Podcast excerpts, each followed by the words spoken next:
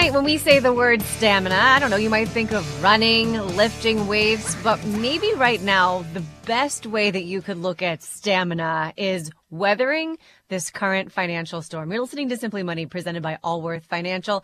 I'm Amy Wagner along with Steve Sprovach every week I like to think this week is going to be different. This week we're going to be talking about the good things in the markets and the good things in the economy. And, you know, uh, obviously no sunshine and rainbows here today, which is why we have Andy Stout, our chief investment officer, joining us every Monday to try to make sense of what has been a not so pleasant year for the market, for your 401k. Andy, no new good news today, huh? Well, we certainly did not end the quarter very well uh, no. to close out the month of September. Uh, so when you look at just the, the big picture, stocks and bonds both struggled. Uh, and the culprit is what we've been talking about for the past few weeks, and that's you know, not surprisingly inflation. Uh, it's still here, I, if you were unaware of that, and it's probably not going away anytime in the immediate future. Uh, however, you know that doesn't mean that we should go and you know bury our heads in the sands because there are some some positive things uh, to be looking at as well and some opportunities as well. Hey, Andy, I, I hate to do this, but investors out there are saying, wow, we just got walloped. It was a rough week. It capped off a rough quarter. It, it, it just sums up to a rough year. What do you tell the investor who's seen, you know, stocks and bonds just drop massively uh, over the course of the year, and, and they're concerned they might even lose more money when there's no, you know, real, in their view, no great economic news upcoming. Well, when you think about no great news uh, upcoming, I, I think that's where you all, everyone, whoever has those thoughts, needs to take a step back because the market doesn't care about how you feel. And actually, the market will tend to do the exact opposite of what you're feeling. Uh, so, in other words, markets tend to bottom when news is the worst out there. Yeah. Markets tend to top when news is really, really good, right? Think back to the beginning of the year in January, just had a really good 2021. Uh, there was a lot primed for the economy to keep growing, keep moving in a, a, good direction. Inflation appeared to be moving lower, and everybody felt really good. Housing prices were on the rise. And well, that happened to be the uh, top in the market, and we're now what 25% lower. So when you look at where we're at today, that drop of 25%. And now let's look forward.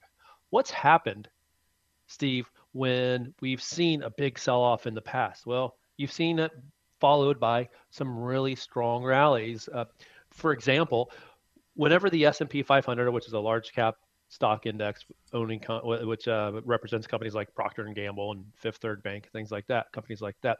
Whenever you've seen a decline of 25% on average the s&p 500 uh, was able to enjoy a positive 21% return over the next 12 months on average. Obviously every time is different.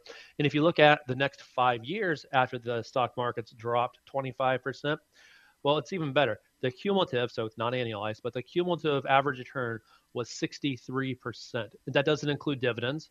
Uh, so you could probably add about roughly 10 percentage points uh, to that number. So, you know, what I would tell investors is let's let's take a step back. Don't let your emotions take over. Look at the facts, understand what's going on, and always avoid any sort of emotional investment decision because those are often going to be poor decisions. Andy, I want to talk about um, a point that you made recently that I think makes a lot of sense that maybe a lot of people aren't thinking through. When you think of a recession, you don't think about kinds of recessions, flavors of recessions, but there are different kinds of recessions, right? I mean, what we went into in 2020 was driven by an event, with the pandemic, right? The entire economy shut down. What kind of recession are we, do you think, maybe heading toward now? And what does that mean for investors? It's a great question, Amy. So there is three types of recession. I mean, we can categorize these however we want, but there's three uh, ones that I like to think about. That is event driven, like COVID as an example. There is what we call structural, and those tend to be the worst ones, by the way. That's like 2008, uh, when the, you know the banking system was on the verge of collapse, and the balance sheets were all for all the banks were you know upside down and it was just a, a nightmare uh, then you have cyclical recessions these are going to be recessions that are just part of like a normal business cycle uh, and this would include things like inflation is being too high, so the Fed is gets aggressive or whatever. This is similar to a cyclical recession more than the other two. Now, I'm not saying there might not be little bit of characteristics of each one, but if you had to put one into a category, I would definitely put this more into the cyclical side if we do fall into recession. I'm not saying we're in a recession. I mean, the data for the third quarter that we've seen so far actually looks pretty good from an economic perspective, but uh, you know there will eventually be a recession. There's no question about that and I would put it more in the cyclical side. And when you think about cyclical recessions, they do tend to be more shallow in terms of market declines than uh, other uh, bear markets. You're listening to Simply Money on 55 KRC. Uh, I'm Steve Sprovach along with Amy Wagner. And if it's Monday, we're talking to Andy Stout, the Chief Investment Officer of Allworth Financial.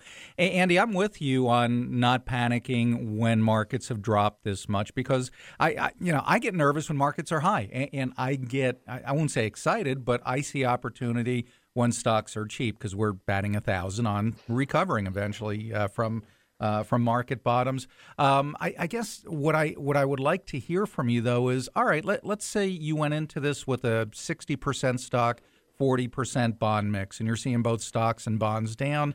You recognize maybe there are some uh, some pretty good deals out there. Should the average investor, if they're comfortable with increasing risk, should they make uh, allocation changes? Maybe go from 60% to 70% stock if they feel comfortable?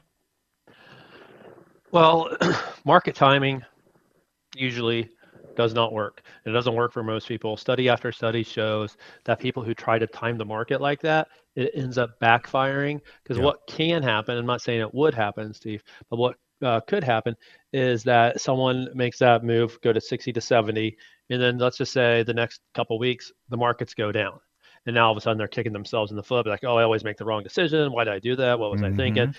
And then they just go all to cash. So you're letting your emotions take over. Uh, you're in a much better situation if ahead of time you have a plan, ahead of time you have a strategy, and you stay disciplined and you stick to that. So when you're thinking about any sort of stock bond changes, I wouldn't do it for market reasons. Uh, if you have that stock bond investment mix set up so that you can weather the volatility along the way and still be able to enjoy your uh, uh financial goals, you know that's uh, that's the way to think about it, right? Is I mean, it doesn't really, it's not going to benefit you. I should say it that way. It's not going to benefit you if you're going to uh, try to time the market because you got to uh, make a quite a few right decisions along the way. You're better off just staying true to that investment mix. And now, if you don't have an investment mix, obviously you want to make sure that you have something set up based on how much you know, market turbulence you can withstand and how much return you need to get in order to uh, achieve those financial goals. But once you have that set, I mean, you should be able to really weather the storm and and also enjoy your financial goals.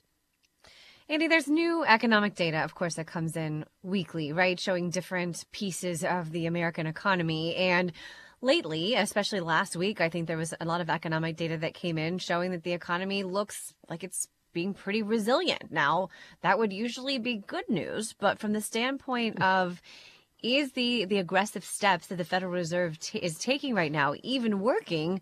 It's kind of bad news. I just want to get your take on this whole good news, bad news situation with this economic data that's coming in. Yeah, and that's what it is. Good news is bad news right now. At least that's how it's been for the past few weeks. There, the high level reason for that, Amy, is because when we have good economic news, that means the economy is growing. Lots of people have jobs, which is normally a great thing. People can de- try to get better wages. Wait, that's inflation, right? That's the problem. When you have the economy growing, job market's tight, people will demand higher wages. Then we have wage inflation that'll feed into other areas of the economy and causing other areas uh, like manufacturing and services to see prices increase there as well. And that's what the Fed does not want. The Fed does not want this wage inflation. They does not want the in- inflation in the broad economy. So when you have this good economic news, that leads to inflation. And we're already at uncomfortably high levels of inflation. So when you do see the uh, good economic news, that means the Fed's going to be more aggressive for longer, possibly, suggesting that higher interest rates, more interest rates might be sticking around longer, and that could have a worse of a, a or a bigger negative impact on the economy when you look out to see what the ultimate repercussions are going to be for what the Fed is doing. Because what we don't know, Amy, and the Fed doesn't know this, and no one knows this, what is the actual economic impact that the Fed is going to cause from these rate hikes? Because when the Fed raises rates, it happens with like a six to a 12 month lag. So we're not even really seeing anything that they've done so far hit the real economy. And they're going to be continuing to stay aggressive and we're not going to know. And that's one of the bigger risks out there that the Fed is too aggressive and you know they did because we don't even know what they're doing or they don't even know what the impact is going to be i should say you make a great point. I, I, mean, they are increasing rates dramatically, and the impact hasn't been felt yet. So they, they may have uh, they may have increased rates enough already. So okay, Andy, you, you said generally, on average, a year after a 25% market sell off like we've experienced, stocks tend to be up about 21% higher 12 months later. How about bonds? I, I mean, bonds have gone through a tough sell off. Uh, what would you expect out of that market, and when would you think the, the rebound would occur there? Well, when you look at a bonds return, most of it's explained by what's by its yield or its uh, interest or income that it's spewing off. So when you look at that, you can get a pretty good idea for what the uh, returns are going to be over a period of time. Now, even if you own individual bonds or a mutual fund or an exchange traded fund or ETF, uh, of fixed income, it's going to be the same thing. You want to look at that income, and that's going to kind of tell you what the expected rate of return is going to be. It's easier to do for an individual bond, but that doesn't mean there's not going to be volatility because bond prices and interest rates move in opposite directions. Uh, so when you look at today's world and you look at just interest rates out there right now, you could uh, look at a short-term bond could be getting around maybe 3% depending on the type of bond. It could be a government bond it could be a corporate bond depends on how risky it is as well. Uh, but that's where you want to look at and that's typically going to be about what the average return is. So i know there's been a obviously a rather uncomfortable sell off in the bond market and when we look forward in terms of those expected returns you know, i when we're, we're looking at expected returns on average for the bond market over the next 10 years to probably coming in somewhere around 4% in that general area annualized, uh, which would mean in a couple, three, two, three years, uh, we may have offset this decline overall. Here's the Allworth advice. Market volatility is likely to continue until inflation comes down. Just be patient. Also know what markets will eventually bounce back because History proves that. Coming up, if you think inflation is bad here, it could always be worse. We're talking way worse. Look at the rates in other countries next. Plus, why it could be some time before you see the prices of cars drop. You're listening to Simply Money here on 55 KRC, the talk station. You're listening to Simply Money, presented by Allworth Financial. I'm Amy Wagner, along with Steve Sprovach. If you can't listen to Simply Money every night, well, subscribe to our weekly podcast. It's the best of Simply Money. You'll find it on the iHeart app or wherever you get your podcast. Straight ahead at 643, how to protect yourself financially if you were ever to get divorced. It's an emotional time. We'll have what you need to think through there. Inflation. It's like the thing you can't get away from these days. Everywhere you go, paying more for this, paying more for that. It seems like it couldn't get any worse. But you know what, Steve? Misery loves company, and it turns out it could actually be much, much worse. No lie. I mean, it's it's a good thing we're here. There are in Europe, it's it's going nuts. In most of Europe, double digits, and you can look at some countries. Sri Lanka, cost of food is doubled, up a hundred percent in the past year. I mean, we're talking about if you go to Europe, Germany imports, I think, 40% of their natural gas from Russia. So they're stuck. I mean, they're they're in bad shape right now. It's not just energy prices; it's everything going up, and in just about every case, a lot more than we're experiencing here. All right, so you mentioned Sri Lanka. You said that their um, prices have doubled for um, for food. Their inflation rate right now sixty nine percent. Their inflation rate Ours hasn't gotten to 10. And, and to your point, too, um, most countries in Europe, the 19 Eurozone countries, um, 10 have double digit overall inflation. Of course, Germany uh, being at close to 11%, Estonia, Lithuania um, all have inflation rates above 22 percent. Yeah, yeah. Ouch. Yeah, but you know, you know what's pretty cool is the the euro, the currency that is rising drastically, and that actually helps them a little bit. Yes. Not as much as the U.S. dollar. I, I, I know there's a lot of knocks on the U.S. dollar, and is it going to lose its its status as reserve currency?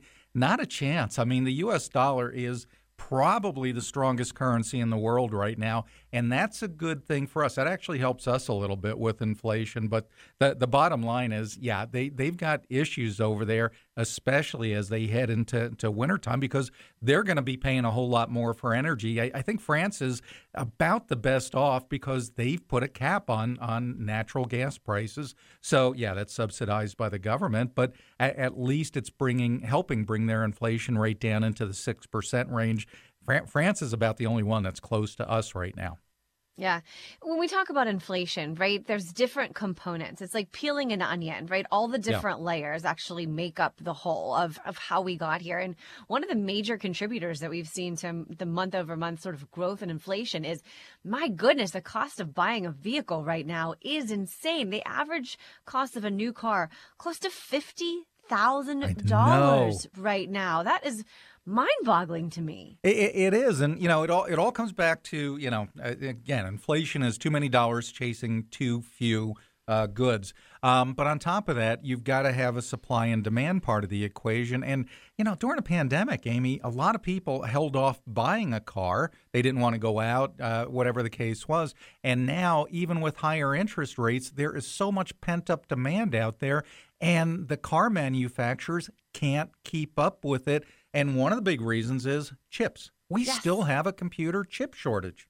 You're right. Okay, so at the beginning of the pandemic, we were afraid to do anything. Yeah. I mean, remember back to that time. You you were maybe going to the grocery store, but mostly like ordering groceries. I mean, you weren't traveling, you weren't going to work, you weren't doing anything. So that message to the car industry was like shut down, shut down, right? People are not going to buy cars for a while. What they didn't anticipate was how quickly the demand came back. So there was already kind of this shortage of chips sort of going into this huge increase in demand.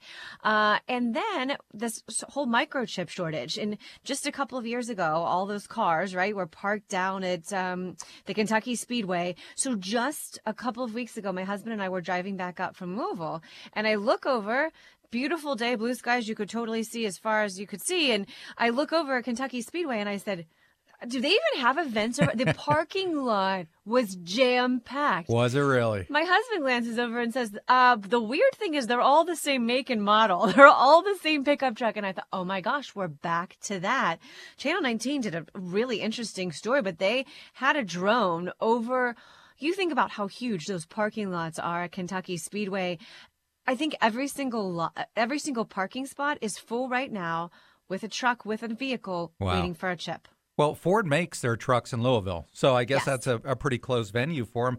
Ford had an announcement last week. First of all, you think inflation isn't affecting you know certain industries? Yeah, there's a chip shortage, and, and part of that's by the way due to China has still has a zero tolerance. Uh, um, so for they, COVID, yeah, yeah, for COVID. So so they're locking down factories, and that's you know reducing the chips. Well, wait a second, didn't Governor DeWine just open up a, a chip factory in in Ohio? Yeah, it takes about five years for those to get online. Huge so, lag. Yeah, so we're, we're getting, you know, we're doing the right things, but it's not going to be fixed tomorrow. That's the problem. Well, Ford is is warehousing right now between 40 and 45,000 vehicles because they can't get chips. The cars are done. Yes. And, these are not these are not you know fancy computer chips. These are the little chips that do little things like you know make the windows go up and down when you push a button. You, sure. you know, and they're the ones that are in short supply. So if they've got 40, 45,000 cars waiting to sell that they can't sell, you've got more and more demand pent up for it. Those prices aren't dropping anytime soon, the way I see it. And there have been all kinds of predictions that by the end of 2022, this chip shortage would be resolved. And there has been some resolution in places like um, electronics, yeah. computer chips, right? But these are different kinds of chips, highly yeah. specialized for cars. And my goodness, in some cars, like high end Mercedes that have all these bells and whistles on them, there could be hundreds of different chips in them. So this one might take a little bit longer to resolve. Here's the Allworth advice it could be some time before we see full new car inventory, which means you might pay more for both new and used cars for the foreseeable future. the use of adjustable rate mortgages on the rise. The question, is it right for you? We're going to look at that topic next. You're listening to Simply Money here on 55 KRC, the talk station.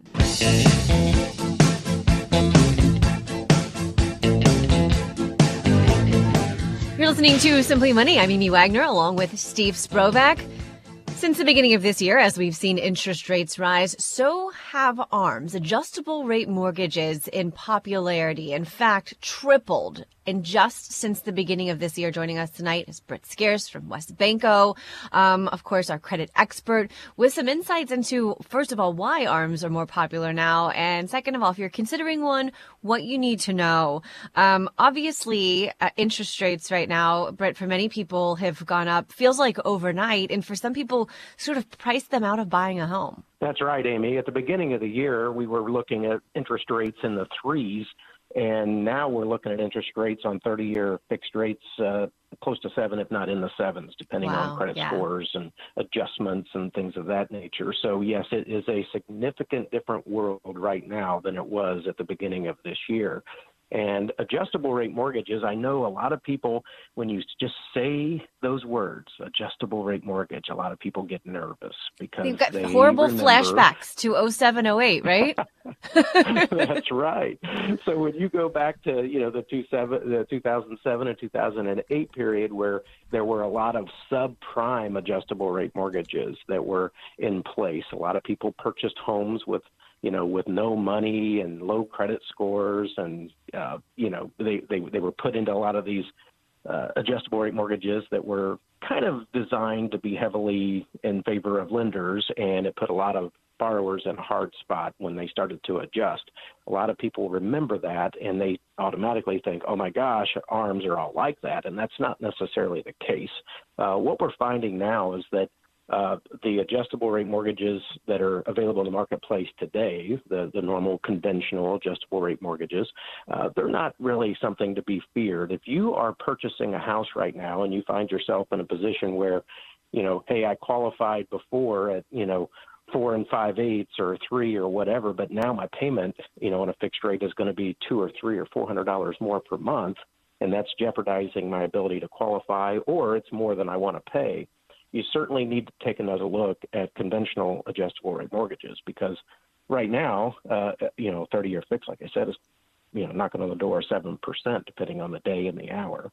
Um, but, you know, if you were to enter into a 5 1 adjustable rate mortgages, which let's explain how this works, by yes. the way. Adjustable rate mortgages are are fixed. Usually, they are fixed for some period of time at the start rate, and mm-hmm. then they can at, after a certain amount of time, they can start to adjust. The, the lender can adjust the interest rate. Now, most adjustable rate mortgages are either fixed for three, five, seven, ten, and there's even a 15 year option where you can have your rate fixed at the start rate for those periods of time. Okay? So if you have a 7 1 ARM, for example, that means your rate would be, let's say that rate started, I'm just going to throw a, a number out there. Let's say it started at like 5.75 or something like that interest rate. Uh-huh. Well, then your rate would stay 5.75% for seven years. Okay. And then after that seven year period, that's the, that's when the lender could potentially adjust your rate. They tie these loans usually to some sort of an index, um, and that's considered the cost of funds for the bank, and then they add some sort of margin to it, usually around uh, two and a half or three percent. Consider that the profit margin for the bank. Okay, so let's say after after the end of the seven years, the the index is yielding say four percent. Well, then they add say a three percent margin to it. That would be seven percent, right? So four plus three would be seven. So that's what your rate could potentially adjust to from seven uh, five point seven five. Okay. Now, does that mean it's going to? Not necessarily. It depends on what that index is yielding and so forth. Okay. But here's the reason why that isn't as risky as what some people might be sitting there thinking. Oh my gosh, my rate could potentially go from 5.75 to 7%. Yeah. Well, the average person does not stay in the same house or even the same loan usually for seven years or longer. Some do, but think of yourself. How long have you lived in your current home? Well, just less than a year.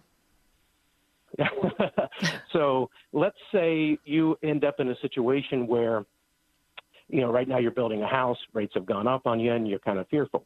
Well, a lot of people are saying right now, if we're heading into a pretty good recession, you know, the Fed continues to raise interest rates, right? But Yes. what's going to happen if that pushes us into a severe recession? What's going to happen to interest rates? They'll continue to go up. Most likely they're going to go down. Oh, Most you mean once we go into the have to cut recession? Yes, yes. Yes, yes. Once we start to go into a recession, well, once unemployment goes up and once a lot of other things start to happen to slow down the economy, And we don't expect that to take five years or seven years or whatever the full term No. of one of these adjustable rate mortgages would be. Right. So what a lot of people were saying is, hey, uh, marry the house but date the rate. Hmm. so or get your forever home but not your forever loan. So you could take advantage of an adjustable rate mortgage, you know, that's fixed for 7 or 10 or even 15 years, which gives you a long time, okay, to watch what interest rates do to potentially refinance or you could also potentially just enjoy a lower monthly payment for a little while and use that money to do other things with. Brett, let me ask you this. Is there anything in fine print with any of these loans that would say, hey, say you've got a, a five year adjustable rate mortgage uh, and you're, you know, four years and 11 months into that, could you not refinance then for a fixed rate loan? Is there anything to say, hey, I need to let this go into this adjustable rate phase? Uh, or can you sort of play it like that? Yeah, most people they take an adjustable rate mortgage because they don't plan to either be in the house for More for than that long. term? Let's say you get a five. Yeah, so let's say I'm buying my starter home. I don't plan to be in this house necessarily for you know 30 years. I plan to be in it for maybe four years, maybe five years, and then I plan to move up once I you know maybe start a family and you know need more space and, and, and that sort of thing. So you, you might take an adjustable rate mortgage if you're in that situation, or if you know that there is a chance you may be relocated for your job in the in the future, maybe within the next 10 years. You know, taking a, a loan that's fixed for seven or 10 years would give you plenty of time there. Of Um, course, the best so, laid you know- plans, right? I think that, but for some people, you can say, "Oh, we're only going to be in this house for four years or whatever." But Yeah, things yeah. change, uh, and what happens then? You end up staying for seven years, eight years. you can always refinance to another loan. And I, I'll tell you, I had a house that I purchased, uh, the house that I purchased in 2005, Amy. I had an adjustable rate mortgage on that for 13 years, and it it didn't actually. In my particular situation, it actually didn't change on me until I was selling the house. so, um, you know, yes, there is risk that your rate could adjust after five, seven, or ten years. But for the average person, they're not going to be in that uh, that house for that long, or there's plenty of time to watch the market to be able to refinance. Uh, you know, after say a year, or two years, or three years into the prop it, it, into that loan, so you can go ahead and purchase the property and start to enjoy the benefits of gaining equity, you know, in a property, and give yourself you know the ability to have something to sell and use that equity to buy something bigger down the road. Britt, quickly, who would you say an arm doesn't make sense for? Who does it not work out for? Well, if you're someone who knows for a fact that you're not going to, you know, want to be in that house for very long, if you're going to be in the house for less than, say, five years, I would prefer someone right now, if they know there's a chance they're going to move within five years, I would say take a longer adjustable rate mortgage, like a 7 1 or a 10 1 arm, because that would lock you in, you know, perhaps in the fives or so right now instead of having to pay somewhere in the sevens. Sure. Um, if if you know for a fact you're going to move in a very short amount of time, um, you know, I, I would say maybe not purchase a house right at the moment. Maybe renting might be better for you if you're only going to be in the property for a very short amount of time. You know, fixed rates right now going up the way they have, they've made it to where it's pushed a lot of people out of the ability to even purchase a home, where Yeah. the adjustable rate can still give them the opportunity to be able to buy a home now and at least start to gain some equity with the opportunity to refinance or sell in the future.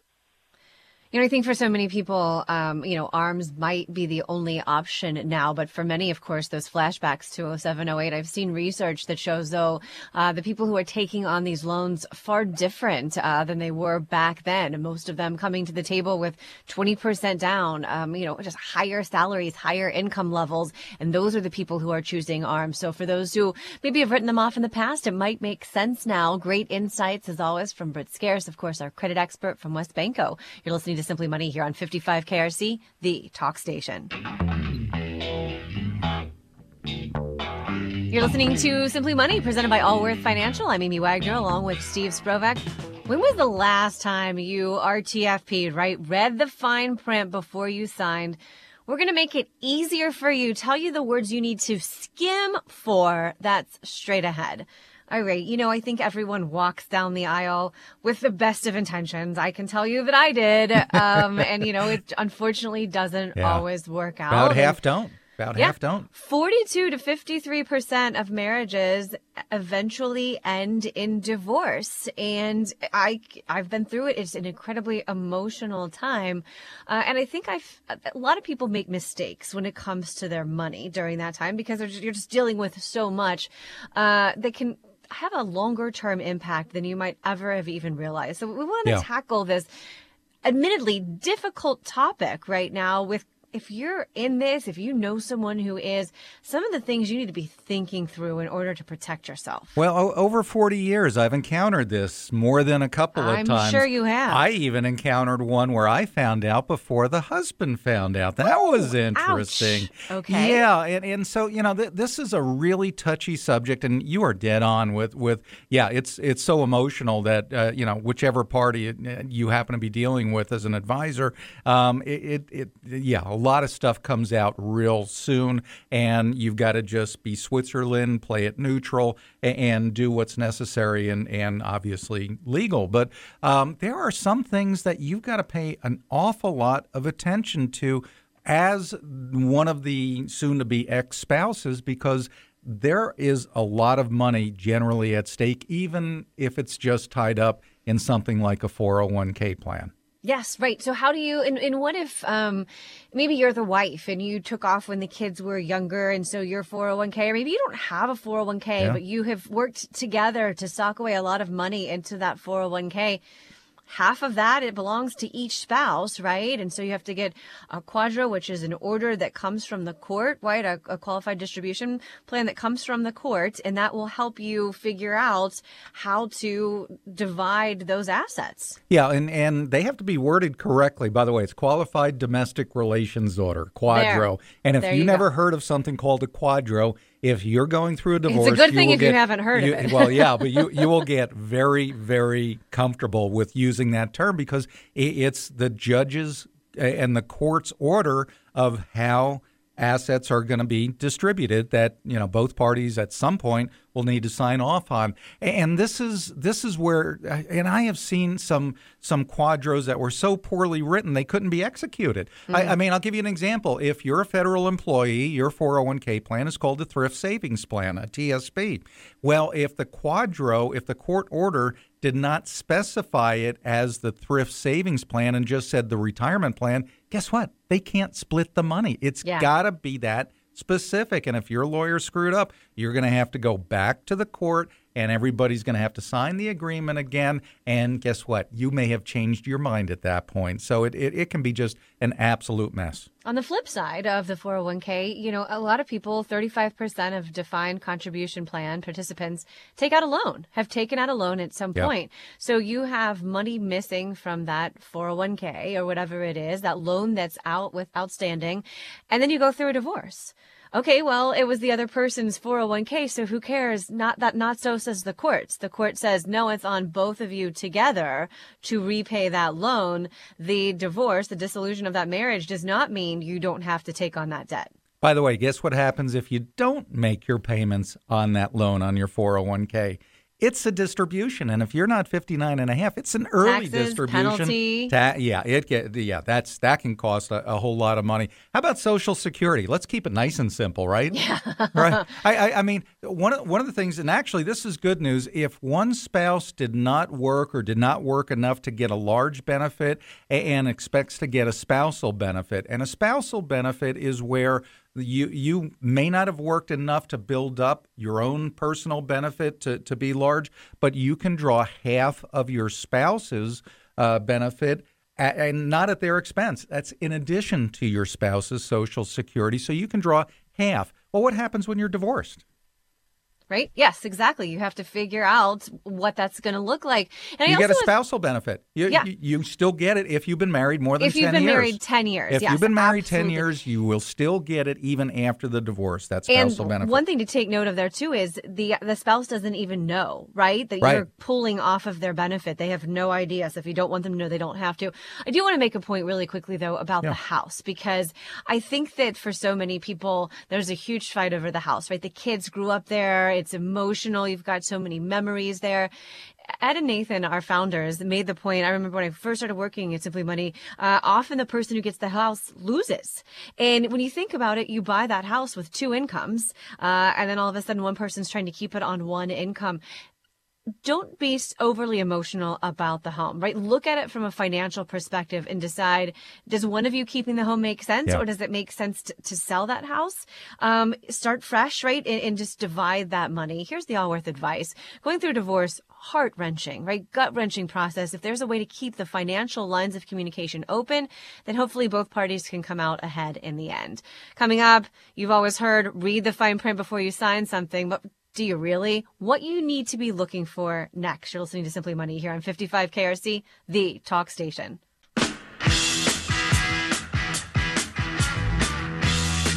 You're listening to Simply Money, presented by Allworth Financial. I'm Amy Wagner, along with Steve Sprovach, RTFP, right? Read the fine print. You know you should. But honestly, Steve, how often do you really Never. read the fine print? when you bought your house, right, a few years Never. ago, did you read every single word of every single line? Of course not. Yeah, I'm getting wheeled in for my heart surgery, and, and they're presenting me with all of these oh, documents. Oh, sure. And, and, I'm like, just get me in there and fix it, please. Yeah, yes, you know. And, right. and and and the problem is there are some things you need to be aware of. Yes, Washington Post actually asked some experts, right? We're not going to read everything, but what should we really be looking out for? Certain words, certain things. Keep an eye out for asterisks in the fine print. Uh, that or a superscript letter or number shows that things have been modified in what you're signing. Look at what those changes are because that's often a red yeah, flag. I never thought of that one. I, Yeah. I mean, an asterisk and there's nothing down at the bottom or a footnote with no footnote. Yeah, Yes. that that would be a big deal. You know, I ran into this years ago when uh, somebody wanted to do uh, business and open up an account, and this was the first time um, they sent it back with corrections on the brokerage agreement. I, and I'm like, uh, I, I've never heard of that. So you know, it, it's like so there are some areas where they're not going to be willing to change the agreement, and, and if you don't agree with what they have as their standard notation, you have to you have to consider doing something else. Yeah. Another thing to look out for affiliates or partners in there, our affiliates, our partners, mean that, hey, you may not only get unsolicited mail from or email or whatever from whoever you're signing that contract with, with whoever their partners are. Their Oh, they're selling your are. information. Yeah, who if you knows? see that, yeah. Yes. Who knows where that information along those lines too? Watch out for third party. Also, while supplies last, if you're assigning something that says, you know, you can have this while supplies last, this could be a bait and switch tactic, right? Yeah. You go into the store for something that's on sale and you don't get exactly that, but an alternative at full price. You really got to pay attention to these details. I, I like that car insurance company that says a simple little device that you can put in your car may lower your insurance premiums. Well, I know exactly what it's doing. They plug it in like when, when you go and have your car checked out and, and they plug it in. It tells you everything that happened with that car. Well, if you're doing 75 and a 65, I, my answer is they they may actually increase your insurance premiums because they know exactly what you're doing when you do something like that. There's a good reason why Amy Wagner does not have that Oh, device you're in foot. her Yeah. car. Yeah. Also, automatic renewal, right? This is a huge Oh, that- that gotcha. bit You sign once, an yeah. agreement. You think, well, you know, they'll they'll let me know when that term comes up. Uh-uh. If it says automatic renewal in there, they'll just keep putting that on your credit card as long as that credit card number works. Uh, and you might not even catch it. Um, voids warranty, opt out unless you tell the company otherwise. They're going to do whatever they want with your information. All things you have to watch out for. You've been listening to Simply Money here on 55 KRC, the talk station.